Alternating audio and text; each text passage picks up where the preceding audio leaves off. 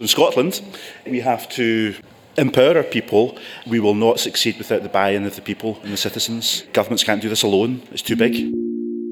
There's no point having campaigns on the radio to say, come on, everyone cycle, if it's not safe. People will not do that. I will not go with my kids on a busy road to get anywhere. That is just the truth. Frankly, if you don't bring everybody along with you, it's not going to be possible to achieve it. So that social buy-in is needed. Hearing the likes of Jeff Bezos pledge a really small fraction of his wealth to securing sustainability, he made that speech less than an hour's drive away from the Amazon warehouse where his workers were sleeping in tents outside.